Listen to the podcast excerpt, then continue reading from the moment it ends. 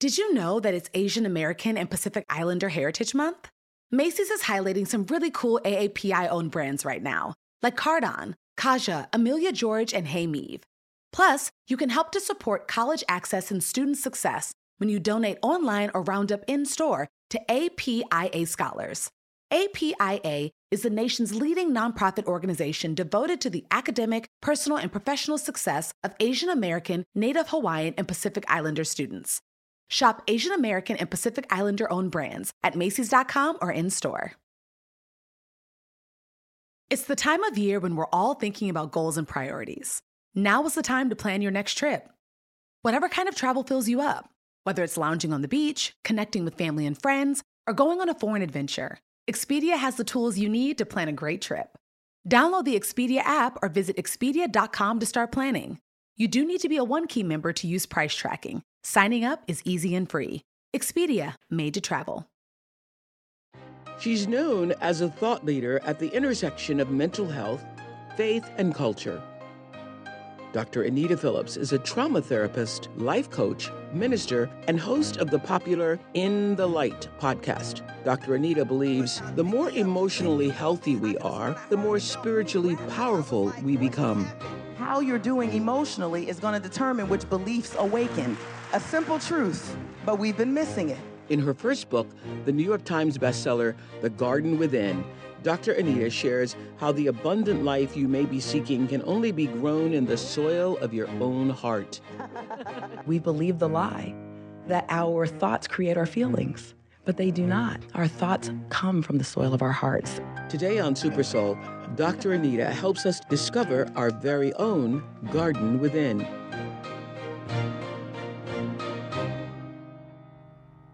Hi, everybody. I am so happy to be with you on the Super Soul podcast and YouTube channel. You know, I think a lot of people are feeling some sense of uneasiness. Are you? Uh, a discord, certainly within our country, of course, but also within our own families, some people, and for some, even in their own souls. And some of you may be in search of peace, you may be in search of solid ground. You may be in search of home. Or maybe you're just weary, still recovering mentally and spiritually from the pandemic, from the murders of George Floyd and Breonna Taylor and all that has gone on in the past several years, being overwhelmed by everything happening in the world. It is a lot. It's just a lot going on all the time. So, um, one morning I was just sitting in my office opening up my mail and inside was a package. I pulled out a beautiful green book with this title, The Garden Within, where the war with your emotions ends and your most powerful life begins. Now, now y'all know I love a garden. And who knew that we all have a garden within us? I happen to, as you all know, having uh, watched me over the years, I love a book that can fortify you, that can lift you up, that's an offering to your spirit. And that's why I'm sitting here with the author of The Garden Within, Dr. Anita Phillips. Welcome. Thank you so much. Welcome. Thank you so much. It's amazing to be here. Since this is our first time on Super Soul, tell our audience, tell us about yourself and how did you come to this work? Ah, well, I'm a trauma therapist, but I'm also a third generation pastor's kid. Mm-hmm. So I mm-hmm. grew up in a very religious family and had an older sister who developed the symptoms of a serious mental illness when we were very young. She's about 11 or 12 years old. I was about six years old. Mm-hmm. She woke up in the middle of the night one night just screaming with her eyes wide open, staring at our bedroom door. And she said there was a demon standing there. Mm-hmm. Well, like I said, I'm a pastor's kid, old school black church. So mm. I figured we rebuke that and we'll yes. deal with it. My parents will come soon and everything's going to be okay. But a few nights later, again, and a few weeks later, again. And so it came clear that there was something else going on, but it's the early 80s, so we had no idea about mental illness. There was right? no language for it. No language. It wasn't my parents saying, oh, we believe in God and not mental illness. On the list of options, it wasn't there. We had no idea. So, what did you all think was happening? What did you all think? She was. Did you think she was possessed? Did you think what? that, that it was a spiritual attack. So somehow the devil is tormenting her. And then as she got older and began to act out and run away from home, it was just rebellion. And so then she'd be harshly punished for acting out, but not realizing that she was um, schizophrenic and bipolar. And so she would have manic episodes, but we didn't know what it was. And then she got addicted to drugs, which really was a form of self medication. And we mm-hmm. lost her to the streets for three decades mm-hmm. heroin addiction, on the streets. And finally, thank goodness she did get clean at the end of her life. Last seven years of her life, she was able to get off drugs, get treatment for her mental illness, get married, reunite with us as a family. And unfortunately, at 47, she closed her eyes. Her body was so broken from those years on the streets. She had a heart attack and died when she was 47. And so, mm-hmm. even though she didn't die by suicide, I consider untreated mental illness my sister's cause of death mm. because it stole decades of her life and our family's life. I was going to say, and what did it steal from you? Because when the child or the person in the family, whether it is a child or whether it is another member of the family, takes all the energy, all the attention, all the focus, it shapes the way the good kid or the person who's just trying to be all Yes. right, Yes. you know, views their own life. Yeah. And also shapes the way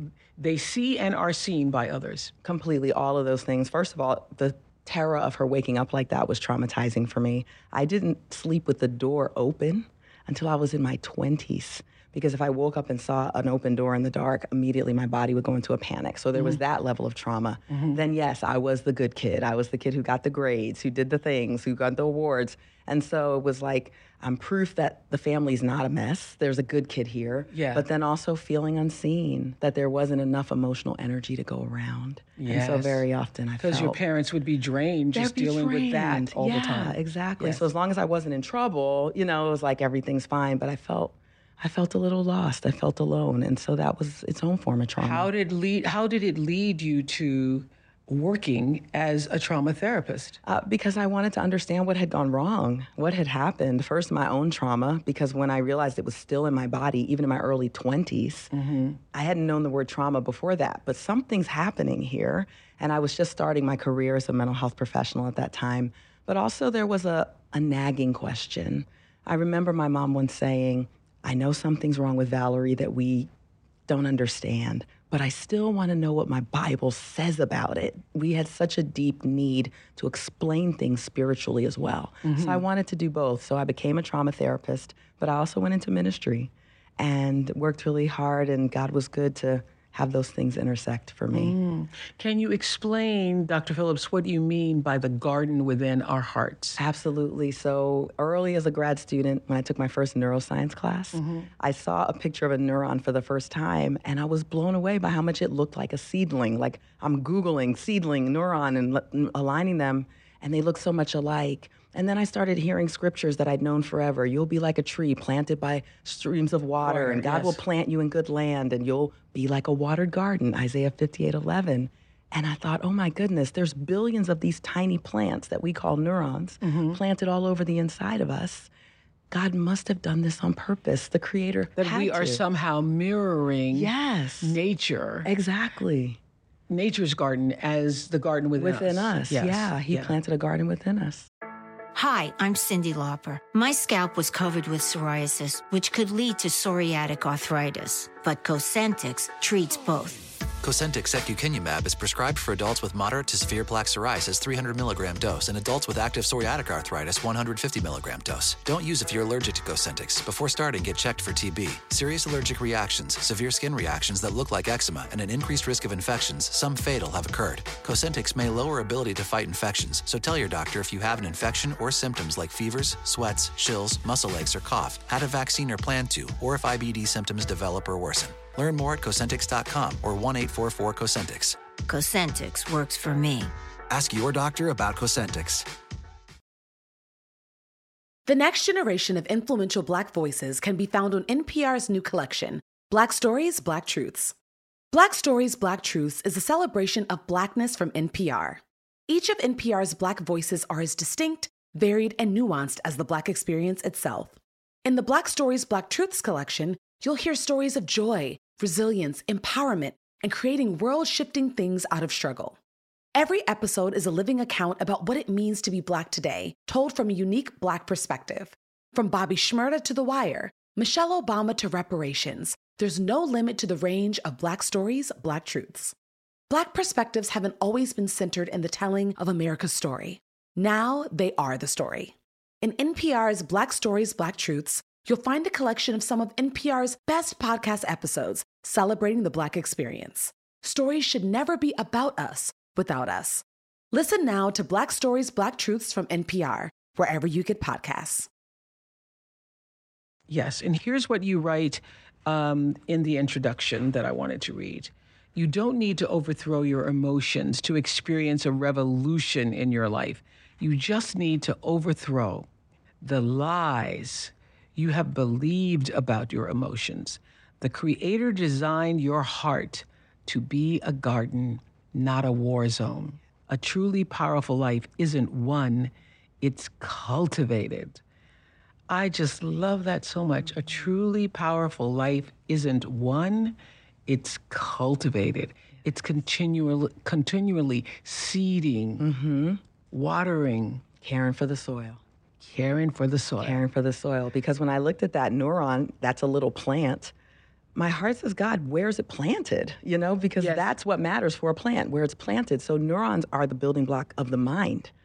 But God showed me in scripture that that plant is in the soil of the heart. And so I had to begin to look at the relationship between our emotions and our thoughts. And it's not the relationship that many of us have believed. We believe the lie that our thoughts create our feelings, but they do not. It is our feelings that water our thoughts. Our thoughts come from the soil of our hearts. And so that's a very different way of understanding ourselves. But neurobiology is bearing it out. The scripture's been saying it all along. Yes, that's right. Emotional there, pain there is like is signals to you. There, there Yes. is signals to you. Yes. And what happens is most people just give away uh, themselves over to the feeling, and they think they are the anger. They Mm. think they are the jealousy. They, you know. Right, and they think that that's bad. But Yes. really, emotions, especially the painful ones, Yes. they're like hunger pangs. When we feel hungry, we know we need food. When we feel sadness, it's actually indicating a need for connection. When we're angry, it's usually because something that we value has been treated as less than, and we need that value restored. And when we're afraid, we need safety.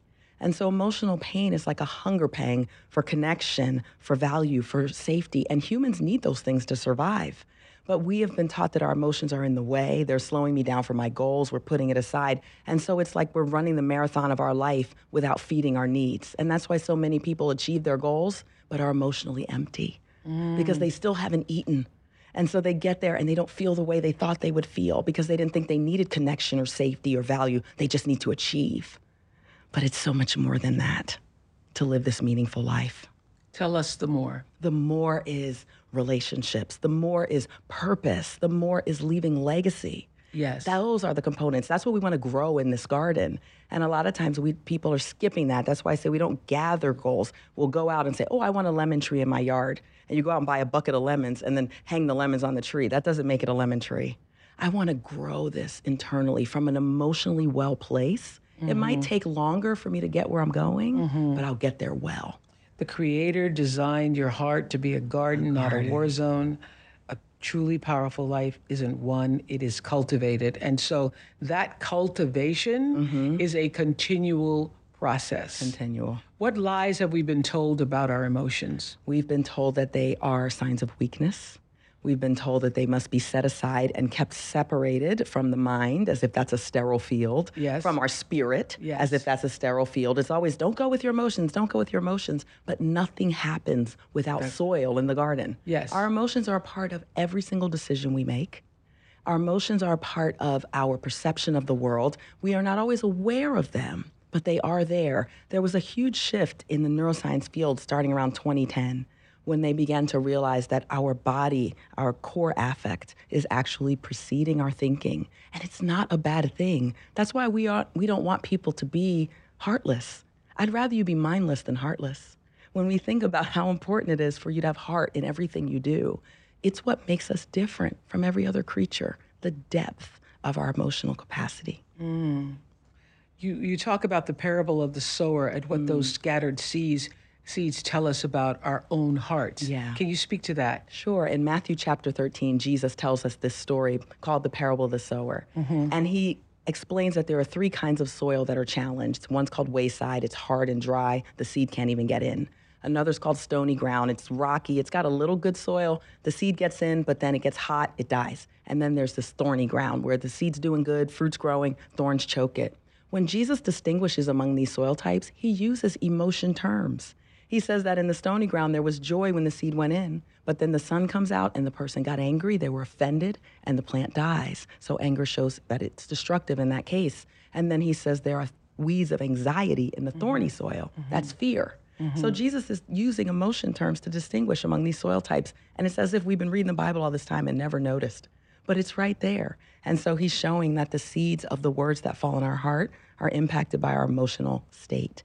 And so we have to pay attention to that. I love that so much. I also love this. I was just thinking about um, uh, this morning about a conversation that I once had with a spiritual teacher, uh, Caroline Myss, um, who said that spirit is the part of you that feels drawn to hope. I never forgot that. Spirit is a part of you that feels drawn to hope, she said.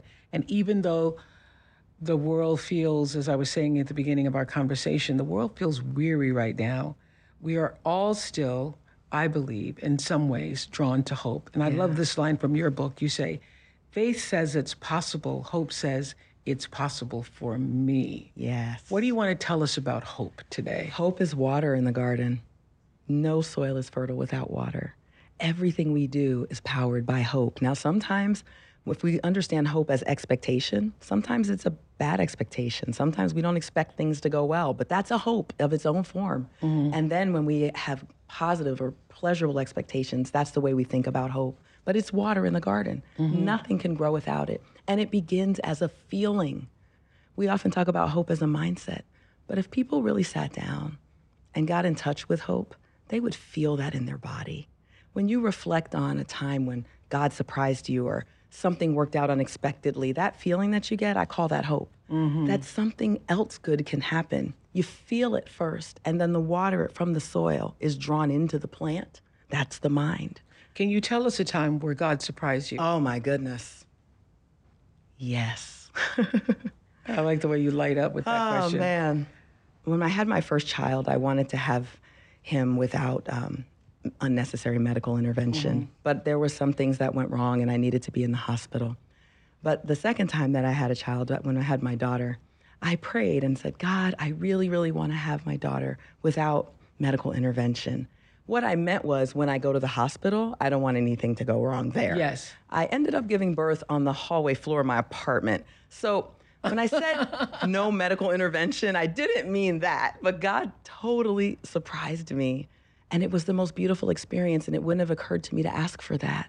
But He knew what beauty would be infused in my request. And that surprised me so much that after that, whenever I pray, I say, God, this is my request, but your ideas are always better. And I'm full of hope for what you're going to give me. Yeah, I always say because I've lived a life where all of my dreams and beyond my dreams came mm. true. I always say God can dream a bigger dream than you can dream for yourself. Yes. You know? Yes. So tell me, what was your greatest fear that you were able to overcome and what allowed you to overcome it? Mm. My greatest fear was that I would be a terrible mother. Mm. And I ended up being a really good one. Mm. Why did you fear being a terrible mother?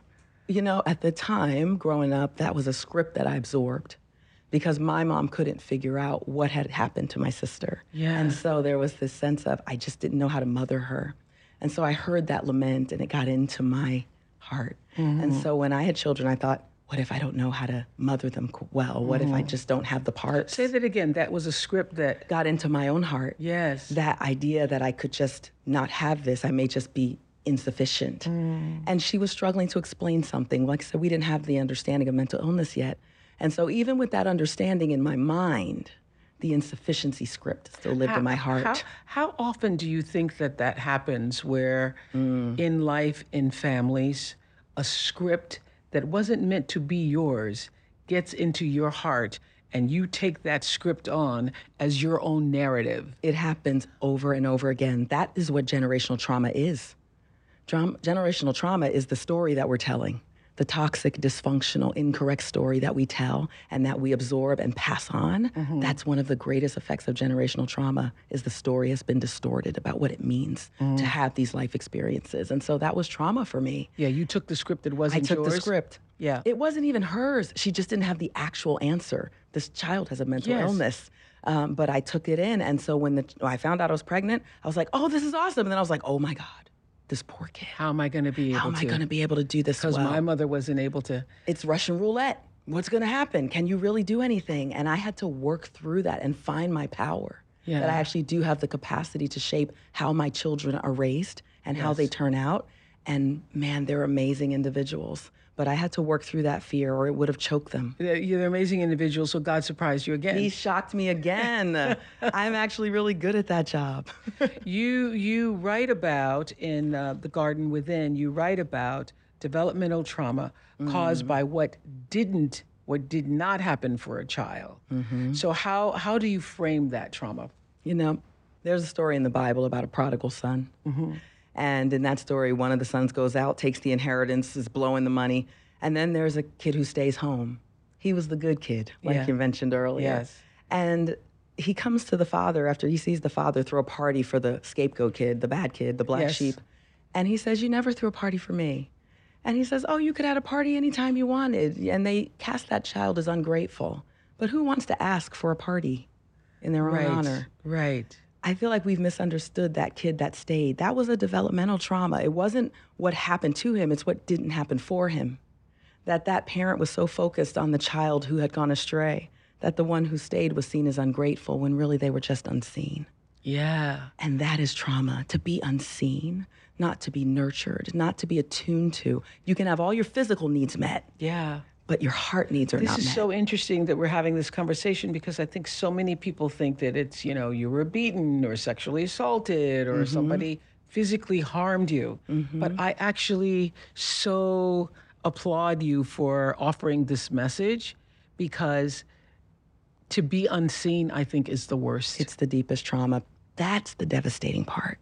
Is no one sees my pain and no one tells me I'm allowed to be in pain. That's right. And then when you grow up and internalize it or it shows up, people try to tell you you're crazy or mm-hmm. that it, or more interestingly, that it didn't matter. that it didn't matter. And one of the things that I have learned in all the years of interviewing so many thousands of people is that that is the one thing everybody is looking for is for the validation. the that I matter, validation. And you have that child inside and you begin to believe it didn't matter.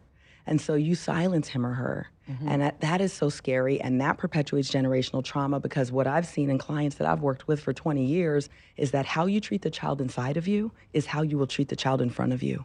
And if you minimize the pain you have inside, buck up. You got this. You won't see that they're hurting. You won't see the abuse that's happening because you ignore the child inside of you.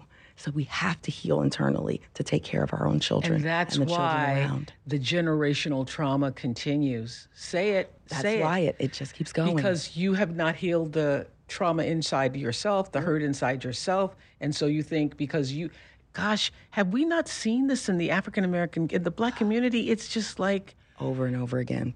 You know, you hear it over and over again. What I did, and I walked 50 miles to school, and I didn't have, and you didn't have, and so I- you they need to just me with extension cords. I only I only slapped you a couple Yeah, times. It's yes, just yeah, like, um, all that, all that, all this is not enough. and it's because you haven't healed the child inside yourself. Right. You're now not able to see the child. You cannot see the child in front of you. Whoa, Yeah. that's so big. Hi, I'm Cyndi Lauper. My scalp was covered with psoriasis, which could lead to psoriatic arthritis, but Cosentix treats both. Cosentyx secukinumab is prescribed for adults with moderate to severe plaque psoriasis 300 milligram dose and adults with active psoriatic arthritis 150 milligram dose. Don't use if you're allergic to Cosentyx. Before starting, get checked for TB. Serious allergic reactions, severe skin reactions that look like eczema, and an increased risk of infections, some fatal, have occurred. Cosentyx may lower ability to fight infections, so tell your doctor if you have an infection or symptoms like fevers, sweats, chills, muscle aches, or cough, had a vaccine or plan to, or if IBD symptoms develop or worsen. Learn more at Cosentyx.com or 1 844 Cosentyx. Cosentyx works for me. Ask your doctor about Cosentyx. Have you ever brought your magic to Walt Disney World like, hey, we came to play? Did you tip your tiara to a Creole princess or get goofy officially? When we come through, it's true magic because we came to play at Walt Disney World Resort.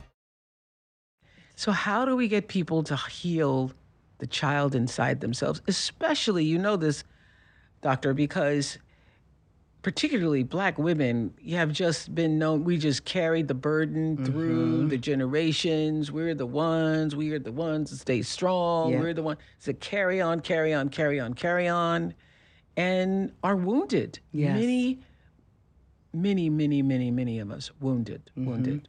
So many of us have looked to Jesus at different times to give us strength. I want to point out how incredibly emotionally expressive Jesus was. That Jesus let his pain out. We feel like we're supposed to hold it in. Jesus is standing in front of the tomb of the Lazarus, weeping in public.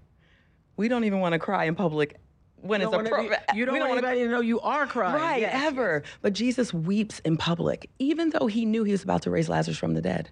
He still expressed the pain of the moment. We don't feel like we have time or space to express the pain of the moment. We see Jesus in the temple angry. He's like flipping tables, he's whipping folks who are misbehaving. And then he invites people into the temple and he heals them. And then we see him in Gethsemane, terrified, crying, again expressing it mm-hmm. publicly. And then he goes down out of the garden and says, I am he that you're looking for. And he knocks all these soldiers off their feet with his voice. What I want so many black women who have turned to Jesus for strength to avoid their emotion to see is that Jesus expressed his emotional pain. And every single time he had a breakdown, something spiritually powerful happened immediately. There's something in that authenticity, in that brokenness, in that release that seems to allow a wave of spiritual power right mm. behind it. When we step out of our power and allow God's power, that's the shift that we need. Hmm. That's the shift. You write about spiritual bypassing, a mm. term coined by uh, psychologist John Welwood. Mm-hmm. Explain to us what this is and why you believe that it's so dangerous. Spiritual bypassing. Yeah, John Welwood observed this in his own Buddhist community. So this isn't limited to a religion. Yeah. And what he saw was that people were so desperate not to experience emotional pain that they would try to use their spiritual practices to numb it or ignore it rather than to grow from. And so in my Christian faith circles, this is, um, hey, don't worry about that child abuse that happened. You know, the Bible says, forget those things which are in the past. It's all new now. And it's like, yeah, it's not that new though. I'm still in pain. Yes. Uh, that the joy of the Lord is your strength. Why are you crying? The joy of the Lord is your strength. And I'm crying because I'm in pain. And so when we rush to grab our spiritual disciplines our spiritual tools to numb or escape the pain, I call that spiritual bypassing because we want to get around this thing. But you cannot get around the soil of your heart. You can't do it. In order to allow yourself to truly grow, you have to allow the pain to flow through.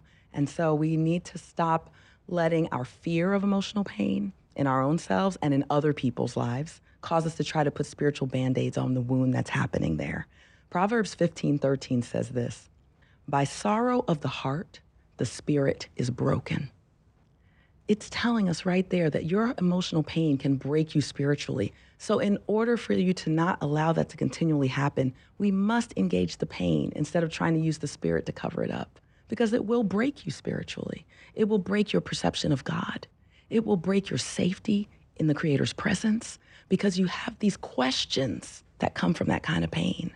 You can't spiritually get around that. You have to go through it. You can't spiritually bypass You can't just it. spiritually bypass that. You mm-hmm. can act like you can try, but it won't work.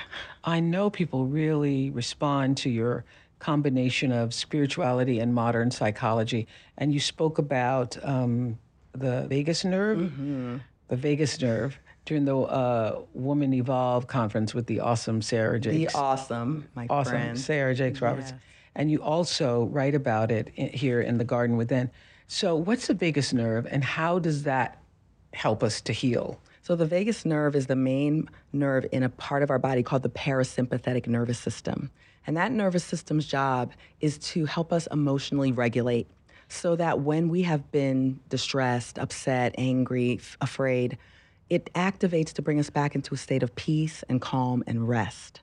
What's incredible about it is it actually forms a tree in our bodies. And so in Genesis chapter 2, there is an, a description of the creation of humanity. And it says that a garden is planted eastward in Eden. So I always like to tell people just stick your left arm out. That's the mm-hmm. east side of your body. Mm-hmm. Place your hand on your heart. Mm-hmm. There's the garden, planted eastward in Eden. And it says a river flowed into that garden. And when it left, it split into four rivers. The, our aorta comes out of the heart and splits off into four rivers. This is literally the Garden of Eden planted in us. So if a seed was planted there, the roots would grow down into our belly. The trunk would grow all the way up, and there'd be a fruit on the top. There's literally a tree in the center of the garden within, a tree of life. And that is what we call the vagus nerve. Wow. And when it's activated, it heals us. It brings us calm. It brings us connection. It takes us to our spiritual spaces. It also slows our heart down, regulates our blood pressure, balances our blood sugar. So our emotional and physical health are linked to this tree of life in the middle of our body. And that's that vagus nerve. I love that Isn't that description. and I love the picture in the book too, where you actually get to see it. Yes, you do. And you say it's important to know that unintended, uh, uh, unattended emotional pain impacts our bodies. Mm-hmm.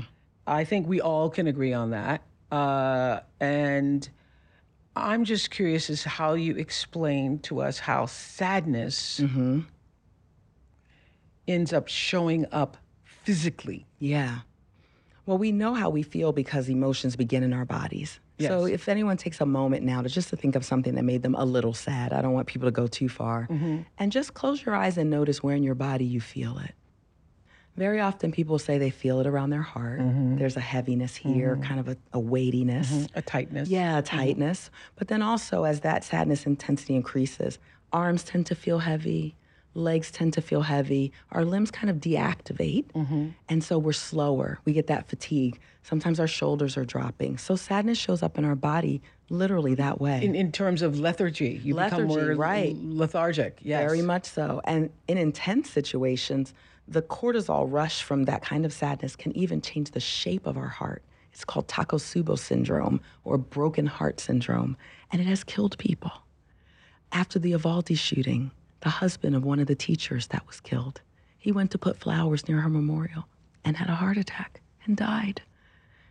Broken heart syndrome it actually changes the shape of the heart. So the way that it pumps is insufficient. Mm-hmm. A broken heart can literally kill us. And so sadness does show up in the body. It's very dangerous for our health if we don't attend to it. And you also say that grief and loneliness are the two most dangerous emotions. Mm-hmm. Uh, I had a a conversation earlier this year with Dr. Vivek Murthy, you know him, Mm-hmm. uh, the U.S. Surgeon General, and he told me that l- loneliness was as harmful as smoking 15 cigarettes a day. Yep. And you talk about the power in the garden within of something called non sexual touch, the time you went over and you actually just gave this woman a hug. Yeah, absolutely. Yeah, like, loneliness is a reflection of our need for connection. That connection is spiritual, emotional, but it's also physical. When babies are left unattended and not touched, they don't thrive, they don't grow. So we need touch in order to diminish that effect. And there is not enough non sexual touch in our culture. We don't hug our friends, hold hands. And so I want people to hug each other a lot more. We need it so much. Yeah, and you were saying like the impact of a 20 minute hug. Yeah, The 20 tw- not tw- seconds. 20 seconds. Sorry, a 20, minute seconds. delay is nice, but yes, yes. meant 20 seconds. When we hold on to each other for a solid 20 seconds, our body releases oxytocin and it bonds us to the person that we're hugging and also calms our nervous system. So much so that when stress revisits us, we are more resilient later. So the hug helps us in the moment, but it also strengthens us to stand up against future stress. I mean, a good 20 second hug, a good one. And if you're not near a safe person to get that hug, you can just place your hand right here and you can hug yourself. And it has a very powerful effect as well.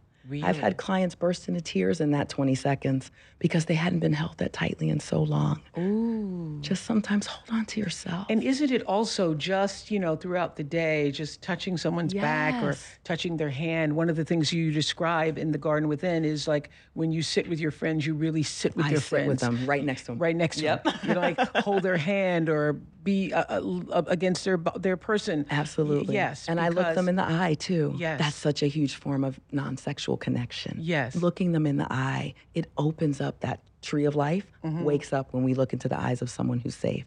And so, really looking at people can change that.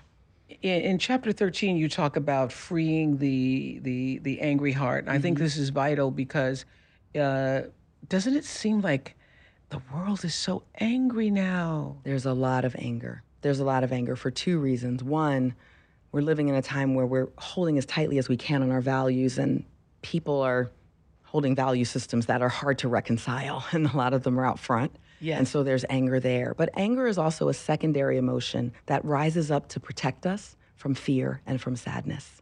And so there are a lot of really angry people who are actually just really scared or really sad? I was going to say and also very sad. Very sad.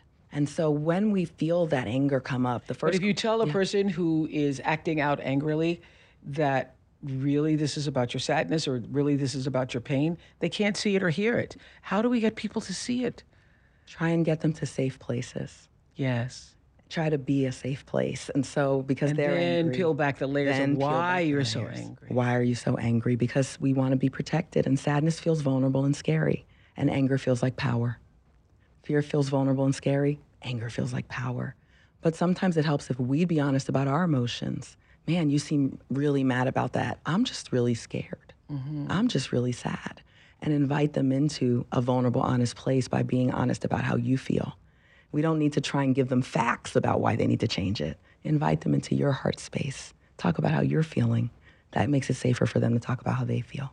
What do you feel about these times? I mean, I've, I started out talking about the sense of uneasiness, and as a trauma therapist, you you obviously realize that recognize that we're at a time where 10 years ago you were saying these things people couldn't hear it in the same way they can hear it now now everybody feels that they can speak about it more openly i think mm-hmm. but where, where, where do you think we're headed If we don't change the way that we view our emotions and how we treat ourselves and our bodies, we're headed somewhere really scary.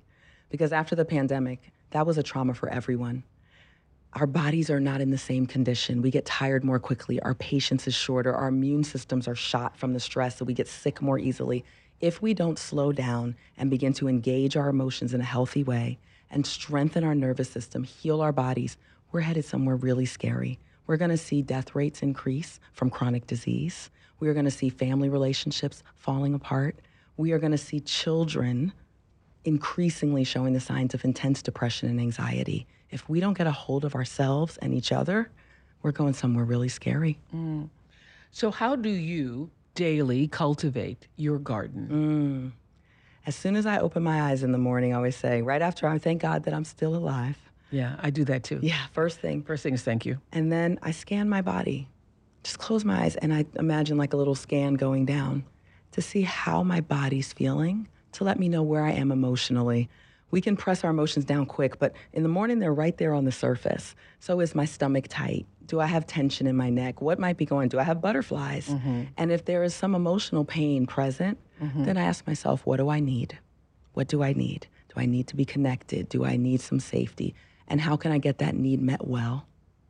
and take that make that my priority first thing in the morning how do i get the need met that my emotional life is hungry for does the soil need water does it need fertilizer what's happening and once that's cared for i can move into my day clear-headed but when we skip over that we think we're fine but underneath the surface that pain is undermining us. And this is a conscious ritual right? Conscious ritual every single day. Mm. Sometimes more than once a day. If i feel some tension rising i'll stop and do it again. But waking up first thing in the morning every day i check in. I'm going to go soul to soul with you okay? Okay. how's that? Let's go. What was your greatest suffering and what wisdom did you gain from it? Mm. Seeing my children in pain and not being able to fix it. The wisdom I gained from it was that there's much more power in love and presence sometimes than there is in doing. And that my children belong to God as much as I belong to God. And that co parenting with Him is the way to go. god is your co-parent Listen, Uh, that's the way to go. That's the way to go. I love that. Okay. How do you define faith and when was your faith most tested? First, how do you define it and when was it most tested? Faith is a belief in what is possible. It's just about what is possible. Most recent, one of the big tests, I had a tumor on my parathyroid and I had to have surgery. I'd never been sick, never had surgery. And I was really scared. And it pushed me deeper into holding on to what I believe about what happens after we die. Suddenly, it didn't feel as far away. And I wanted to be able to go into that surgery with peace. And I had to really test my faith to do that. Hmm. To say, do I really believe that if I close my eyes on this earth, I'm going to wake up somewhere else, that my children will be well, that there is an eternity that matters, and that I'll leave legacy here? I wanted to go in there with peace, not saying, I know God's not going to let anything happen to me. I wanted to go with peace, however.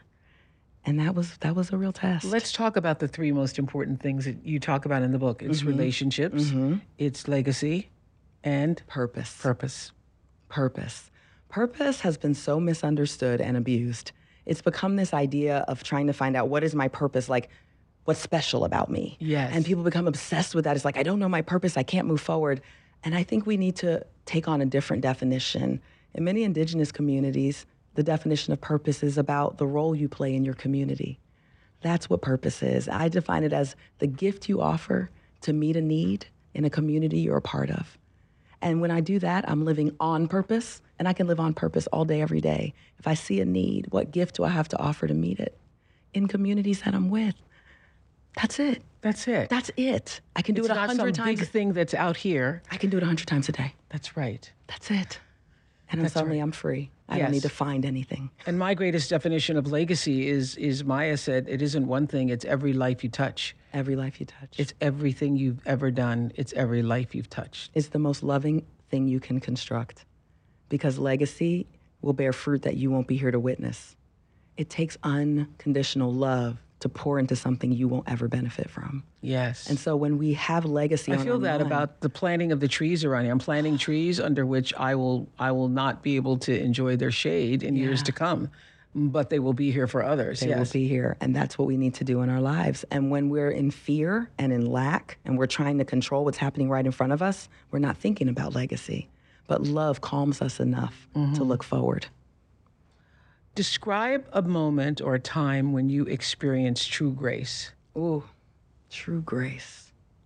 I know I've talked a lot about my children, but they have been so formative for me.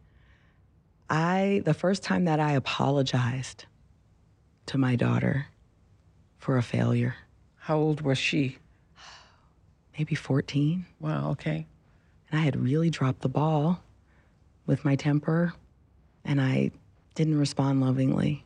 And I needed to apologize for that. And that was really scary because it feels like a power shift, you know, I'm going to do this. But I thought, I, I was wrong. I have to do it. And she said, I forgive you.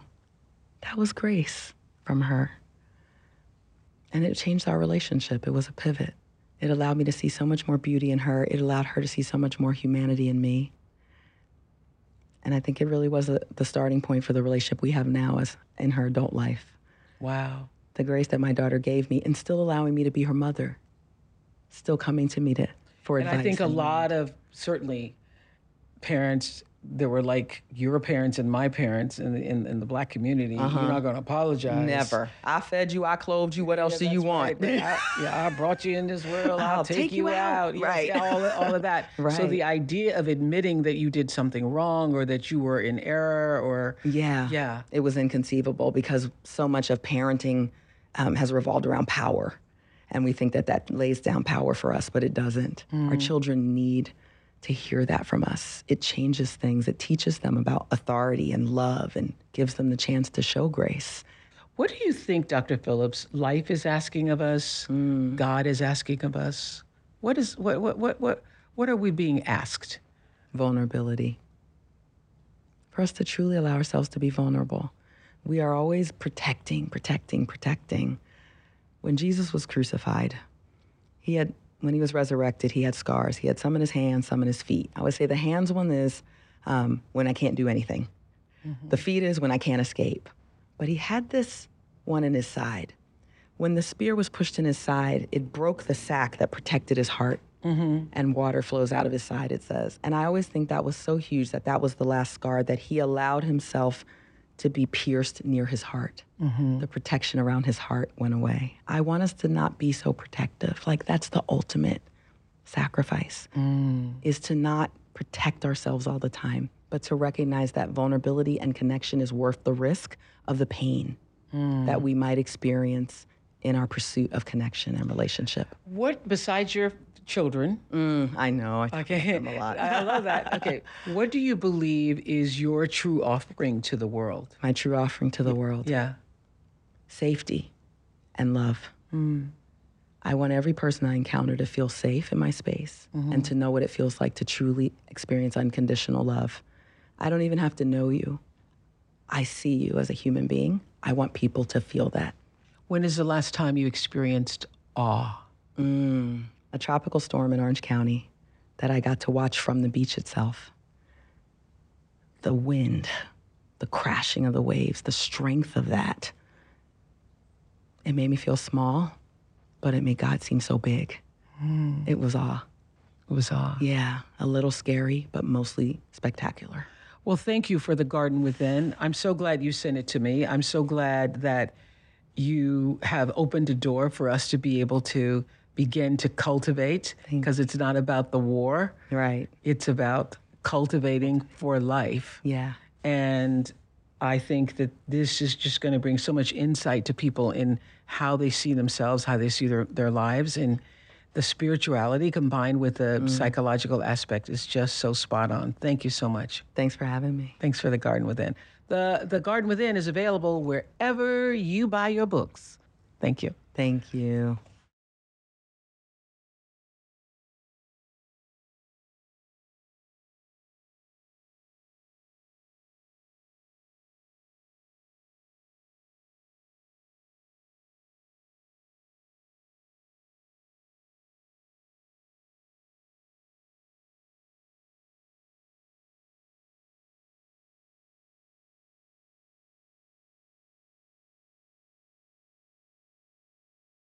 I'm Cyndi Lauper. My psoriasis was all over, even on my scalp, which may mean four times the risk for psoriatic arthritis. But Cosentyx works on both. Cosentyx secukinumab is prescribed for adults with moderate to severe plaque psoriasis 300 milligram dose and adults with active psoriatic arthritis 150 milligram dose. Don't use if you're allergic to Cosentyx. Before starting, get checked for TB, serious allergic reactions, severe skin reactions that look like eczema, and an increased risk of infections, some fatal, have occurred. Cosentyx may lower ability to fight infections, so tell your doctor if you have an infection or symptoms like fevers, sweats, chills, muscle aches, or cough, had a vaccine or plan to, or if IBD symptoms develop or worsen. Learn more at Cosentyx.com or 1 844 Cosentyx. Ask your doctor about Cosentyx.